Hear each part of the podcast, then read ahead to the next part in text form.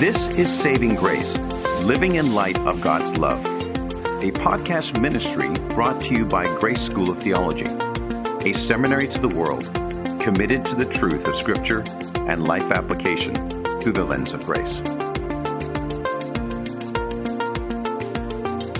Hello, I'm Carmen Pate, your host for today's podcast. You would likely agree with me that it's easy to love those who love us, those who are like us. But Jesus said, Love your enemy. But what if someone has badly hurt us or those we love? Jesus said to love them. Well, how do we do that? Last week, our guest talked about the gift of humility inside of grace.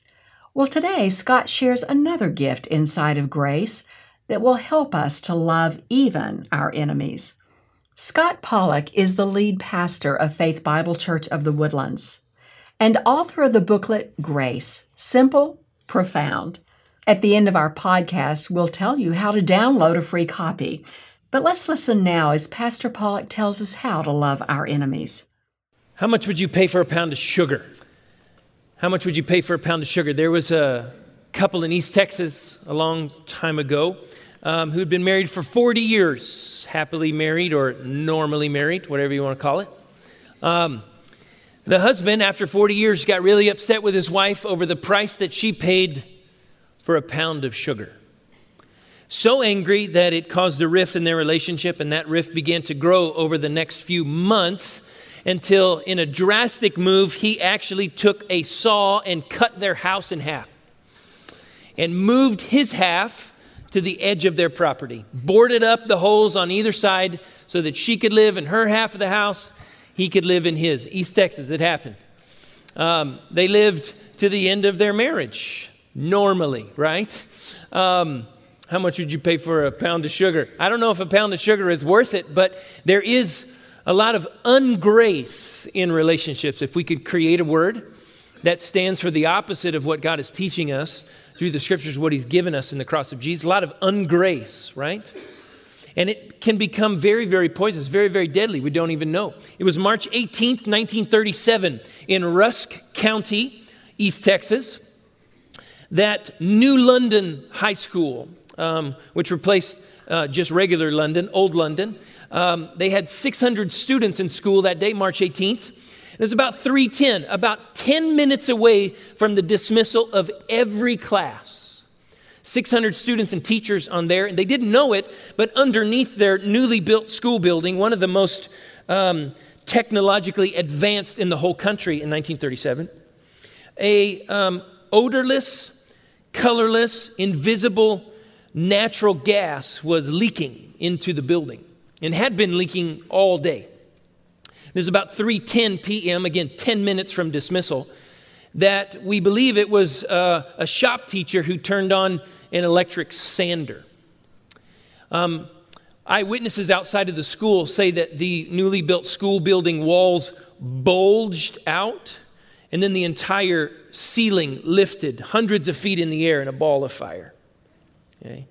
Um, 295 students and teachers died in New London. One of the three greatest tragedies in Texas history after the um, Texas City thing in 1947 and in the hurricane in Galveston in 1900.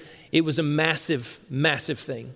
It sent a block of concrete that crushed a car through the air two miles away.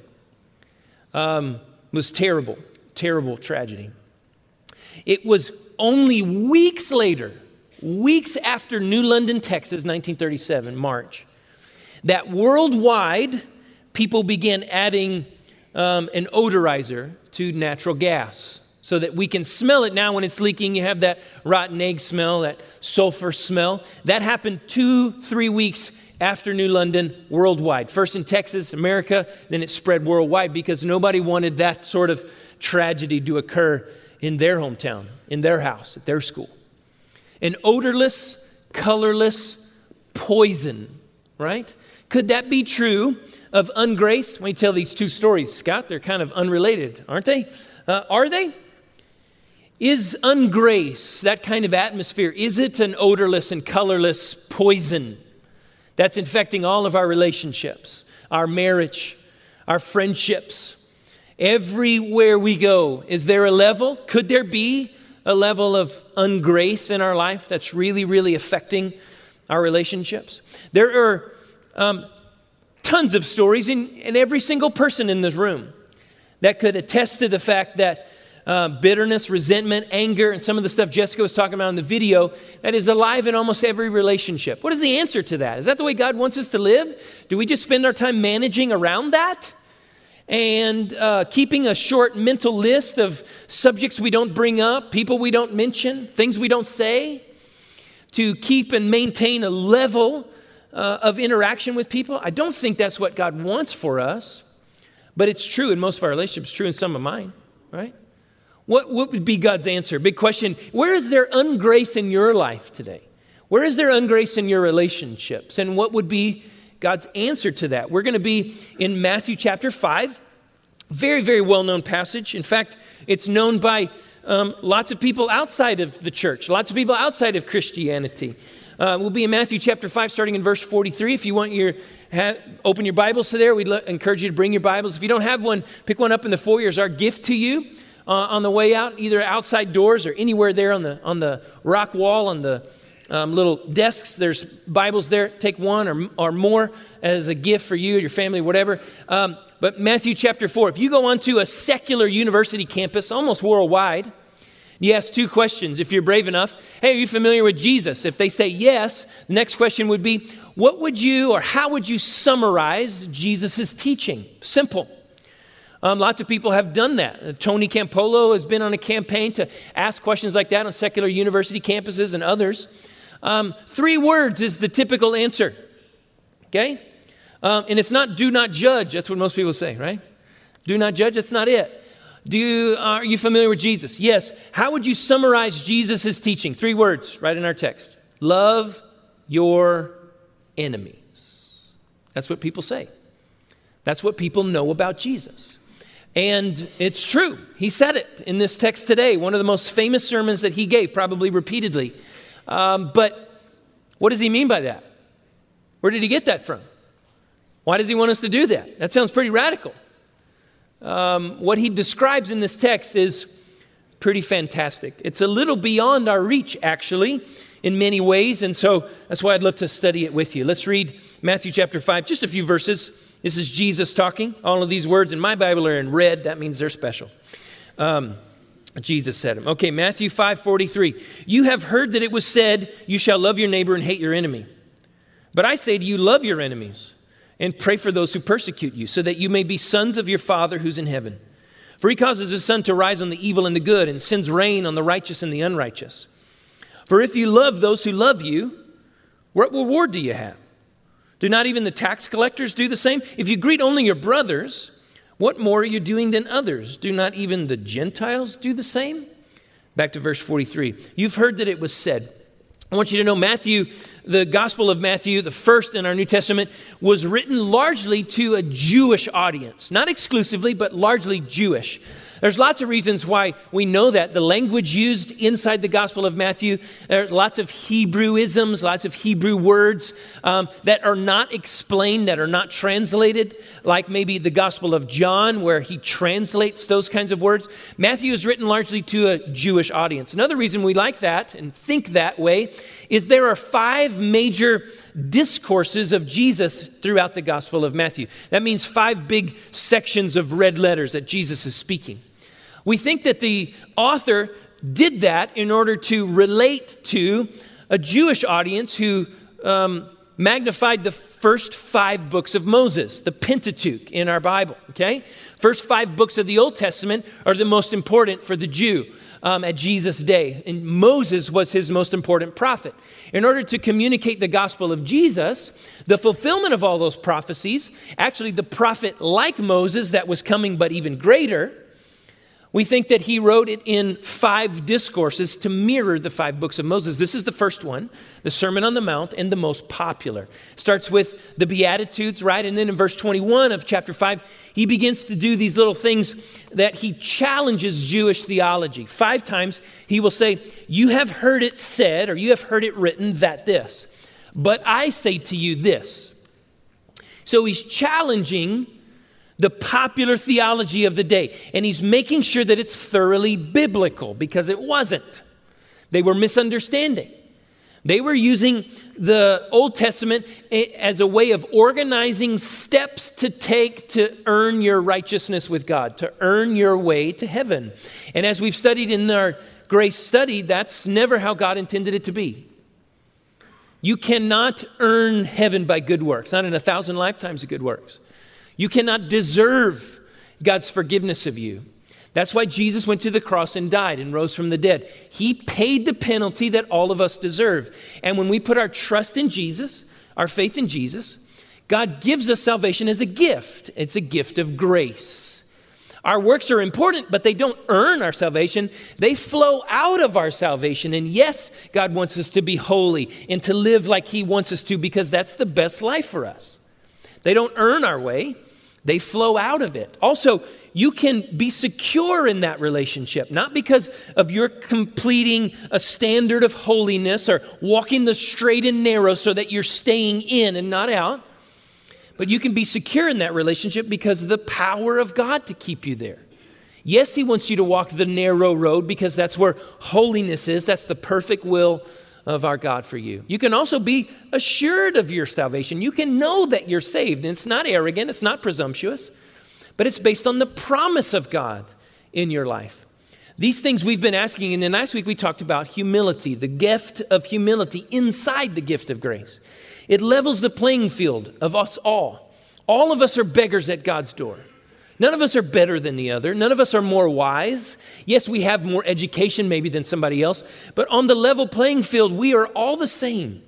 And so the gift of grace that rescued us gives us this standard, this starting place of great humility. We ask some big questions, right? Can you, can you handle when somebody else is praised and you're forgotten? That's a big humility question. That's hard. Are you open to challenge and questioning? How about inside your marriage? How about your character? How about your parenting? Are you open to somebody to talk to you about that? That's a big test of humility, okay?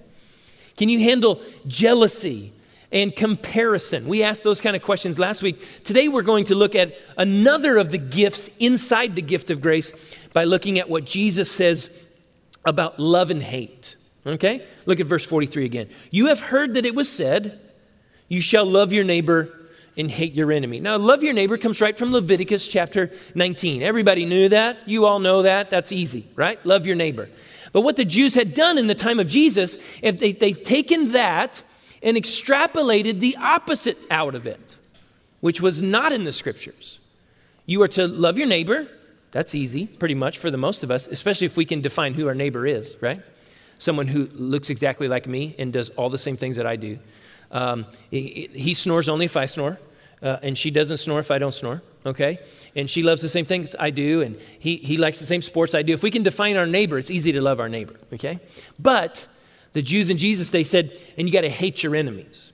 Jesus challenged that because it's not biblical. You can't find that in the Old Testament. And so he said, listen, I say to you something different. I say to you, Love your enemies and pray for those who persecute you. Love your enemies. This word enemy is pretty harsh, isn't it? I mean, I don't call many people my enemy. I don't throw around, uh, go around throwing that word around often, you know? Oh, hi, uh, John, great to see you. Enemy, right?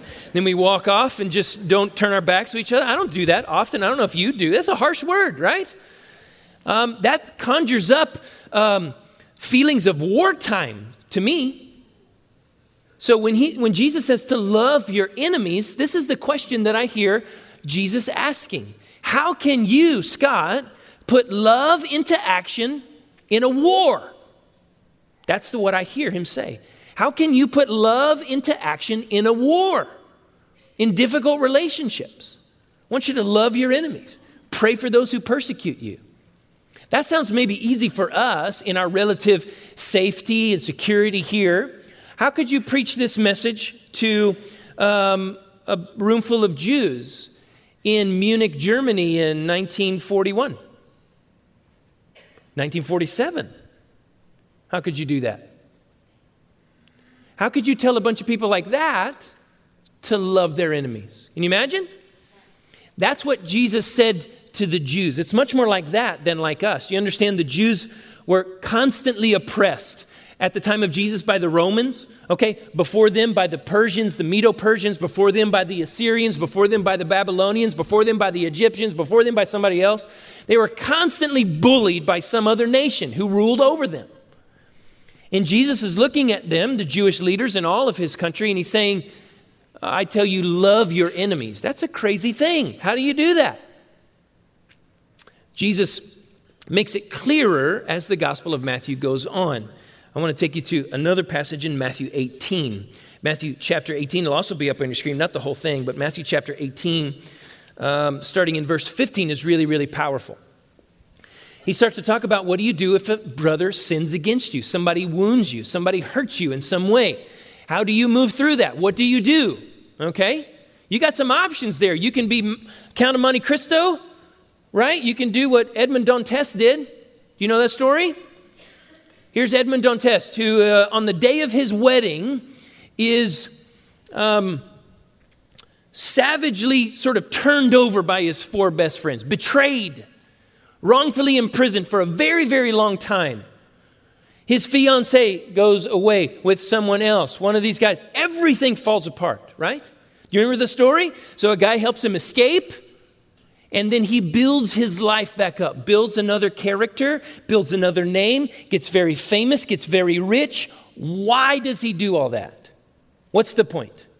To move back into the lives of those four men who betrayed him. And why? For what reason? For revenge. For revenge. That's why he did it all. That's what Edmond Dantes's whole life was about after that moment. The sad part of the book is after he gets it, doesn't really work for him, does it? So you can do that if somebody wounds you.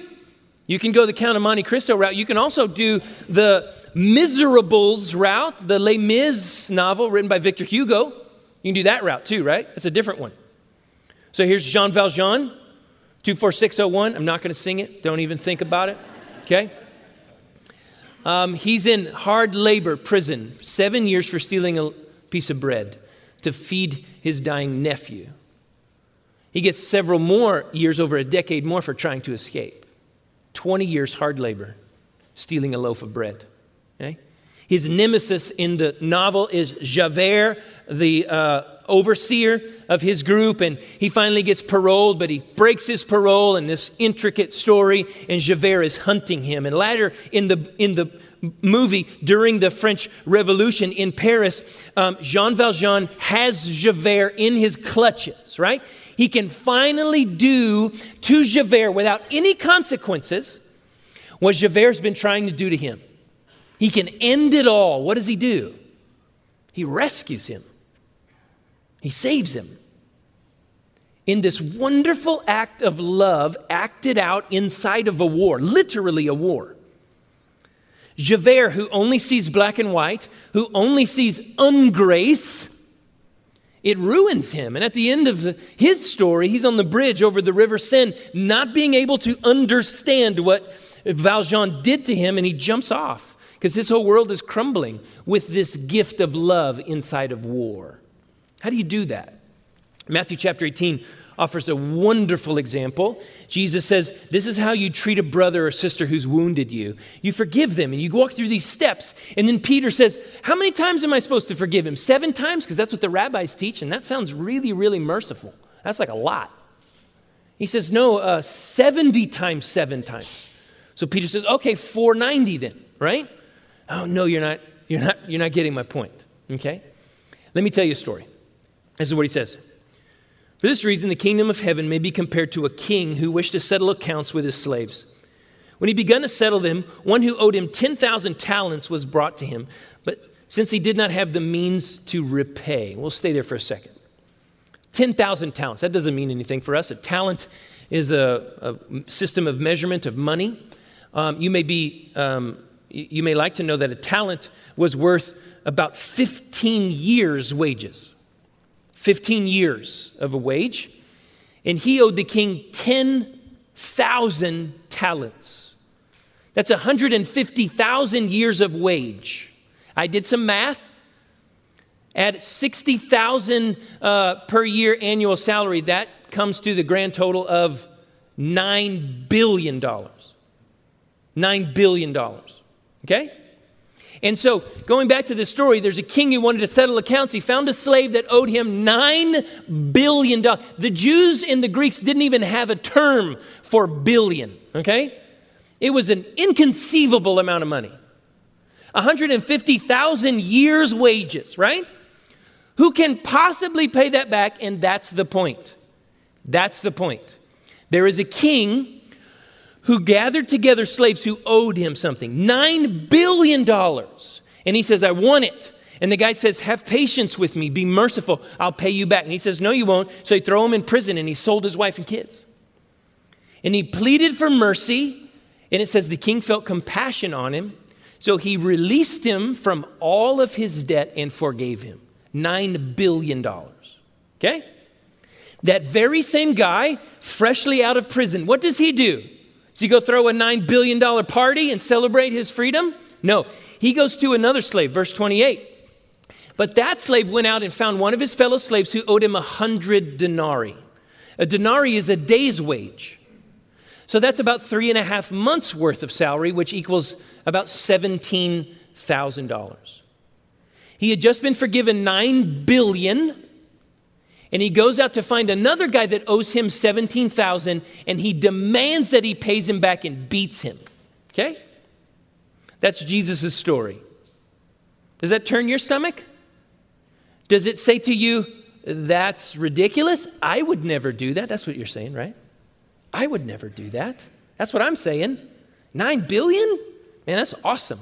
I'm canceling all the debts of everybody that owes me something, right? That's what, that's what I would say if that were you, wouldn't it? But now let's apply that to actual wounds, actual debt, forgiveness. You see, back to Matthew chapter 5, it all has a point. And the point is that forgiveness is based on an event. Forgiveness is actually a process that's based on an event. And what's the event?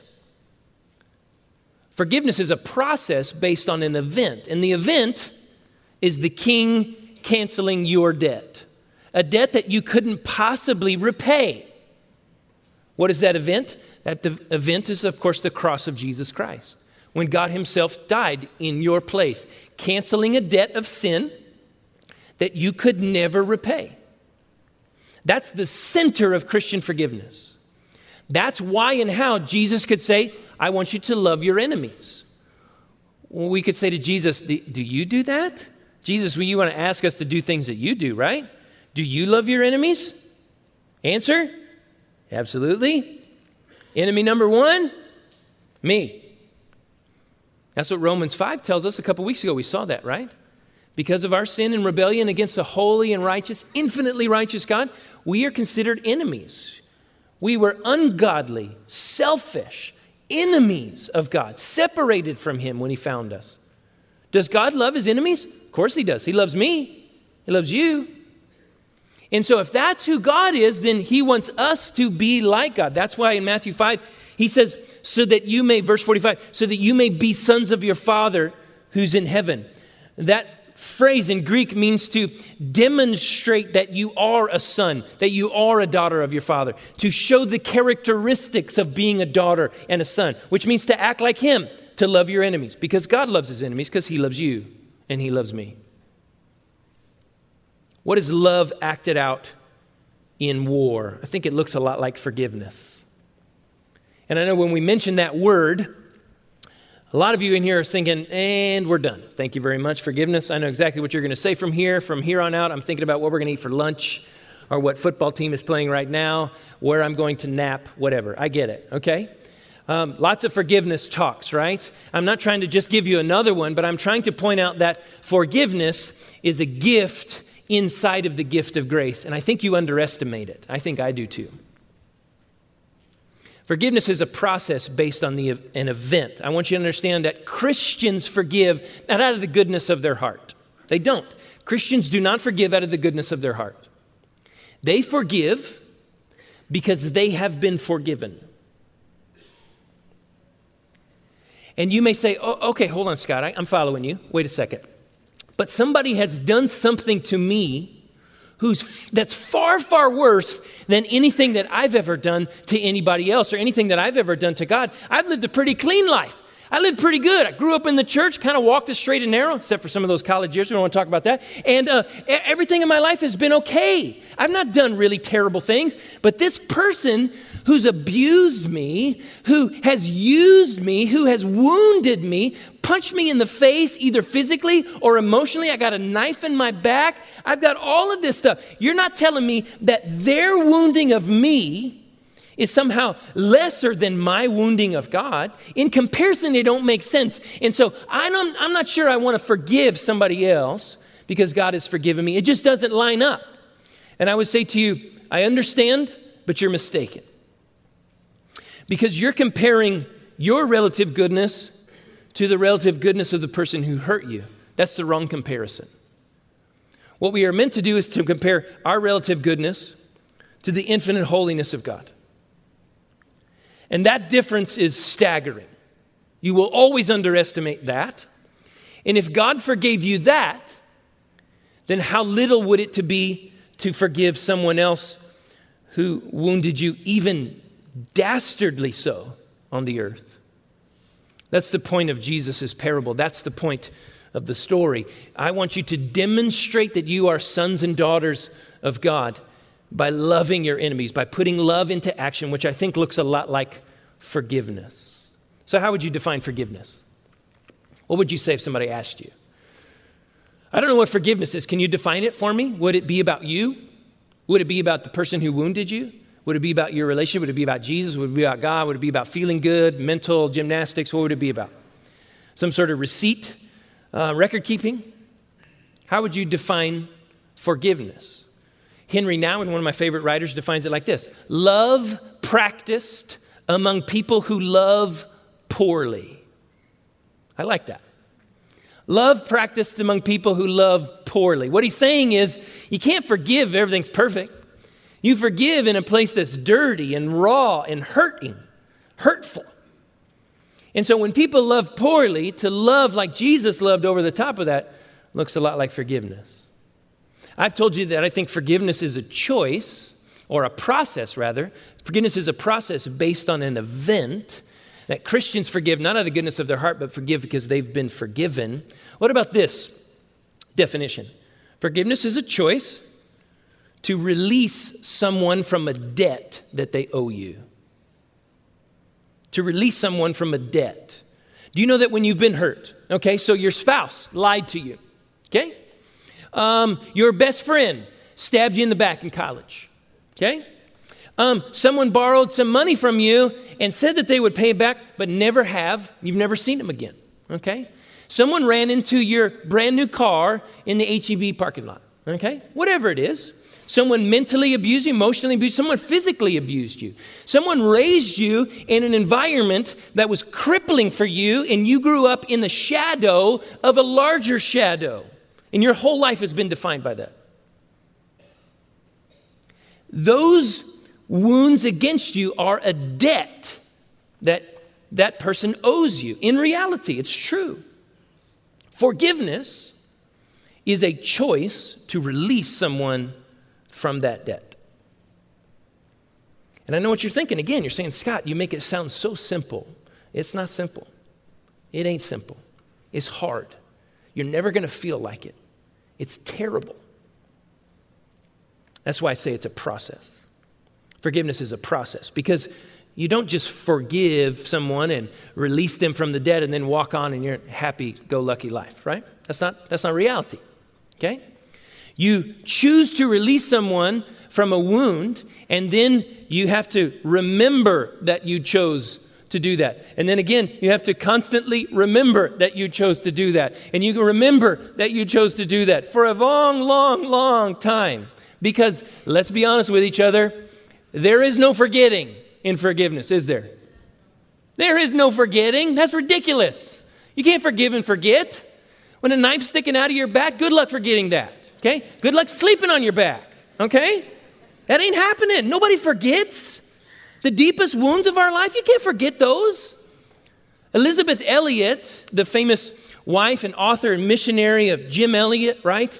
Later in her life, after she was a widow, she was done wrong by by a mission agency, and it was very, very public. And so she was being interviewed, and the interviewer, the, the asked her a question. Um, this mission agency did you very, very wrong. How do you feel about that? What's that, what's that like, you know? Her response is one of my favorites ever. She says, Yes, um, I feel wronged by the mission agency, but I distinctly remember forgetting all about that.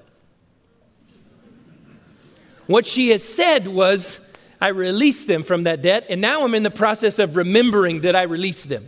There is no forgetting. There's a choice to not, for, to not remember. There's a choice to not dwell on it. What are the other options for you when someone wounds you? When someone wounds you deeply, what are the other options? Let's go through them because I think there's only a few. What about retribution, repayment? Is that really possible for you? When somebody wounds you emotionally and takes some chunk out of your heart, is there any way that they can repay that? I don't think so. Retribution sounds good to us. We say, ah, he uh, took my favorite uh, kitchen knife. I want my favorite kitchen knife back, okay? He can give you your favorite kitchen knife back, but what about the relationship that was broken down? Is there any restitution, retribution, repayment there? No, most of the time, repayment is completely impossible. Somebody abuses you, says words, and calls you names, there's no repaying that. If you're seeking repayment, let me ask you a big question. How's that working for you? Is it working out? Repayment's not a good option because most of the time it's completely impossible. Okay, here's one. How about revenge? Right? We can do the Edmond Dantes thing. How about revenge? I want to get them back. They hurt me. I want to make them hurt. Okay? How's that working for you? you will discover what Alexander Dumas meant in the Count of Monte Cristo and what Edmond Dantes experienced that revenge wears the mask of power, but it's completely powerless in reality. It won't heal what's broken in you, only makes it worse, actually. Revenge is impotent, completely intimate. I tell you, my, my, my favorite one is resentment. That's where I live. You know what resentment means? to feel all over again, to live in the past, to live in those conversations, in those situations and circumstances. And I obsess over those and I resent some people in my life, right? I struggle with that. I can be honest and tell you, it ain't working for me at all, okay? How's it working for you? Resentment becomes bitterness pretty quickly, okay? It's anger that rots on you. So, how is uh, rest- retribution and repayment working for you? How's revenge? How about resentment? What are your other options? To shrivel up and go away in resentment and bitterness? That's not a good option. God doesn't want you to do that. The option that He provides for us, listen, is an event that is so magnanimous, so ineffable, so infinite, that out of that great gift, we can move towards others and release them. Forgiveness is a process based on an event. And it's an event that changed everything and that should change your life. It's very, very simple um, when Paul states it like he does in Ephesians chapter 4. He says this Be kind, tenderhearted towards one another, and forgive each other just as God in Christ Jesus has forgiven you. You see, Christians don't forgive somebody else out of the goodness of their heart. They forgive because they have been forgiven. And in so doing, they're acting like Jesus, they're acting like God does. Okay? Forgiveness is powerful. I know you got some questions. How do you forgive someone? Scott, you say it's a choice. How, how do you do that? Okay? Um, I think understanding the point of forgiveness is the first step. The point is not to just release you and make you feel better. The point is not to uh, enable somebody else. I know that's what you're thinking too. If I just forgive someone and they don't repent and confess, I'm enabling them, Scott. I'm, I'm, I'm helping them hurt somebody else in the future. Okay? I understand. I did that to be funny. I don't really do that. That's, that's awkward. But a lot of people, I, I, I understand, I felt the same way before. If I just forgive them out of hand, doesn't that give them permission to just hurt somebody else? Right? I understand what you're thinking. But forgiveness is based on faith, on faith that God is a better justice maker than I am. That God is more involved and more interested in justice in the ways that He can bring it about than I am. And so when I choose to forgive someone and release them from the debt, it is a very faith based decision. Very faith based. So, Scott, does a person have to repent or confess to you in order for you to forgive them? I wish it were so every time, but no. No. Biblically, no. Some people aren't alive anymore. Some people will never say that. Some people, it would not be ever wise for you to have a conversation with them or be in their presence. So, is it possible for you to forgive someone who doesn't ask for your forgiveness? Yes, it is. Yes, it is. That may be more plentiful than the opposite, unfortunately. But to choose to release someone out of what you have been forgiven and for the sake of restoring relationship when possible and when wise is the whole point. To choose to forgive someone. What about uh, your forgiveness with God? You ever thought about that? You know, 1 John uh, chapter 1, verse 9, everybody loves that. You confess your sins to the Father, and He is faithful and righteous to forgive us of all of our sins and cleanse us from all unrighteousness. So, does that mean that you have to ask God's forgiveness every time you step out of bounds in order to make sure that you're still in? You don't want to die and have an unconfessed sin. That means trouble.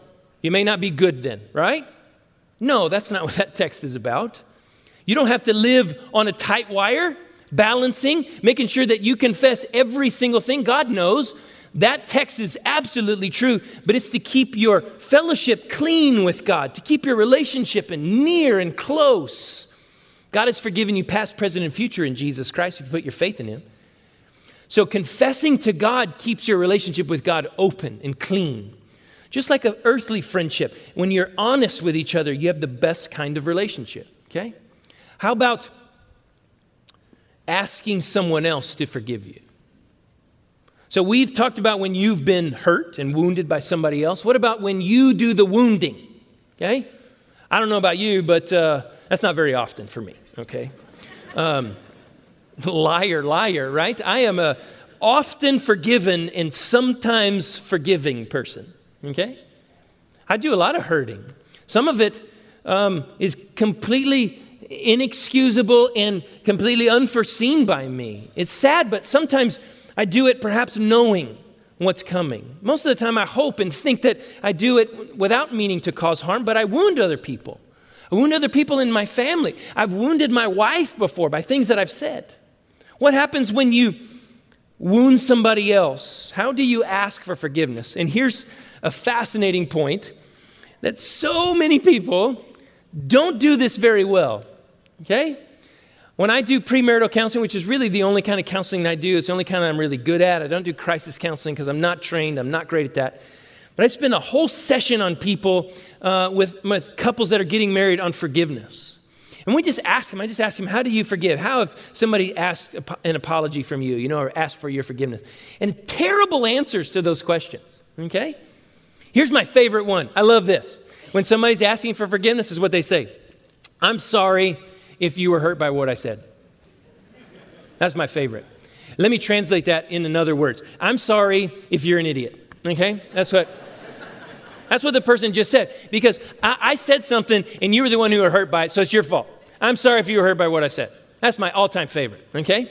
I'm sorry if you were hurt by what I did. I'm sorry that. I'm sorry if. I'm sorry but. Okay? All these kinds of things. Those are terrible apologies. Terrible. Okay? It's very, very simple to do things biblically.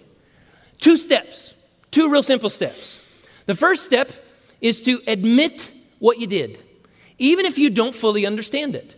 Don't explain, don't justify, don't excuse. Here it is I can see that I've hurt you. Maybe that's all you know sometimes, okay?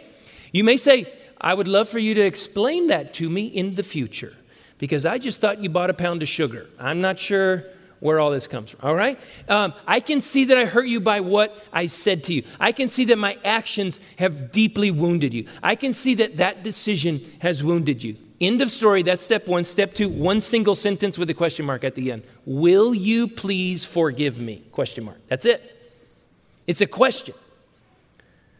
It's putting the ball in the other person's court so that they might be able to choose to release you from the debt that you owe them. I can see this. I confess. I admit it. I own it. That's the gift that you give the other person. Because the goal of forgiveness is to regain relationship, to regain the brother or the sister. I can see what I've done. I, I, may not fully understand it yet, but I can see that I've hurt you and I want to understand it. I'm not explaining it away, I'm not justifying it, I'm not excusing it. Okay? I can see that I've hurt you. Will you please forgive me? Question. And you stop. And then the choice is up to the other person.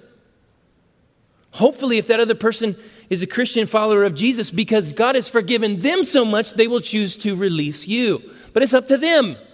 It's up to them. That is forgiveness. It's simple, but let's be honest. If there's an invisible, uh, tasteless, odorless, poisonous gas in our relationships, everywhere we turn and look, how could forgiveness open the windows and dissipate that gas. I think it's powerful to do so. I think it would be powerful to do so. Okay? These kinds of stories find themselves in the scriptures. One of my favorite one is the story of Joseph. You know Joseph, Old Testament Joseph, one of the 12 brothers. Okay? Um, you know his story. He had a hard done by, wasn't he? That was a terrible story. Okay? I mean, all he did was a young guy. He uh, had some dreams and he talked a lot about his dreams. It sounded a bit braggish, I know, but his brothers didn't appreciate it. Okay? He was just explaining the things that God was showing him in his dreams, and his brothers took great offense at it. So much so that they decided, uh, let's kill him. Which just seems logical to me, right? Yeah? And that is overreaction just a bit? Huh? Yeah? Anybody? Okay, and so they throw him in a pit. Then they're eating lunch, which is the crazy part for me. Throw him in a pit. Hey, you hungry? Yeah, me too. Egg salad today? Okay, what's the deal? All right. And so he's in the pit. Some slave drivers come by and they're like, let's make some money. So they pull him out of the pit. They sell him into slavery, right? And he goes to Egypt, the bottom of Egypt, the bottom of the prison. He finally, God begins to work. God begins to work. There's nothing really negative said about Joseph in the scriptures. He's a pretty squeaky clean guy, okay? One by one, little by little, story by story, God raises them up from the bottom of Egypt to the top of Egypt. Number two, just under Pharaoh. There's a famine in the land, you know the story. So all of his family comes into Egypt looking for food, and he sees them, but they don't recognize him. And he lays a little trap, gives them some food. They come back, puts a little trap on his blood brother, full blood brother, to see if they are still willing to sacrifice a brother for their own skin. And so the trap is sprung. Benjamin's on the chopping block. What are you going to do, brothers? And they say, We can't lose Benjamin. Our dad will die if we lose Benjamin. Take my life instead. No, no, take my life instead. And finally, Joseph understands that they have changed that things are better. Do you know what he does then, beginning of chapter 45? Fascinating. I love this part. He Goes back into his room, into his chamber, shuts the door, and he weeps so loudly that news reaches Pharaoh himself. Everybody at the top echelon of Egypt is worried about Joseph. He is wailing in his room. What has gone wrong? What has happened? We can't go in. He told us nobody to come in. He is wailing bitterly. Do you know what that sound is? That was the sound of a man forgiving. It's hard, it stinks, it never feels good. It feels a bit like enabling, it feels a bit like injustice. It feels like somebody else is getting away with it. But because of the event of the cross, God has forgiven us a debt we could never, ever repay in 150,000 lifetimes. And out of that great bank of grace, God allows us to give grace and forgiveness to others that wound us. That has powerful opportunity to transform your relationships for your marriage, for your family, for your work, for your friendships, and heal the ungrace that is so alive and well in all of our relationships. Yeah? You have been listening to Pastor Scott Pollock. What a great lesson reminding us of the great debt Christ paid for the forgiveness of our sins while we were his enemies. Our choice to release someone from a debt that they owe us, from a wound they caused us, is the gift of forgiveness found in grace.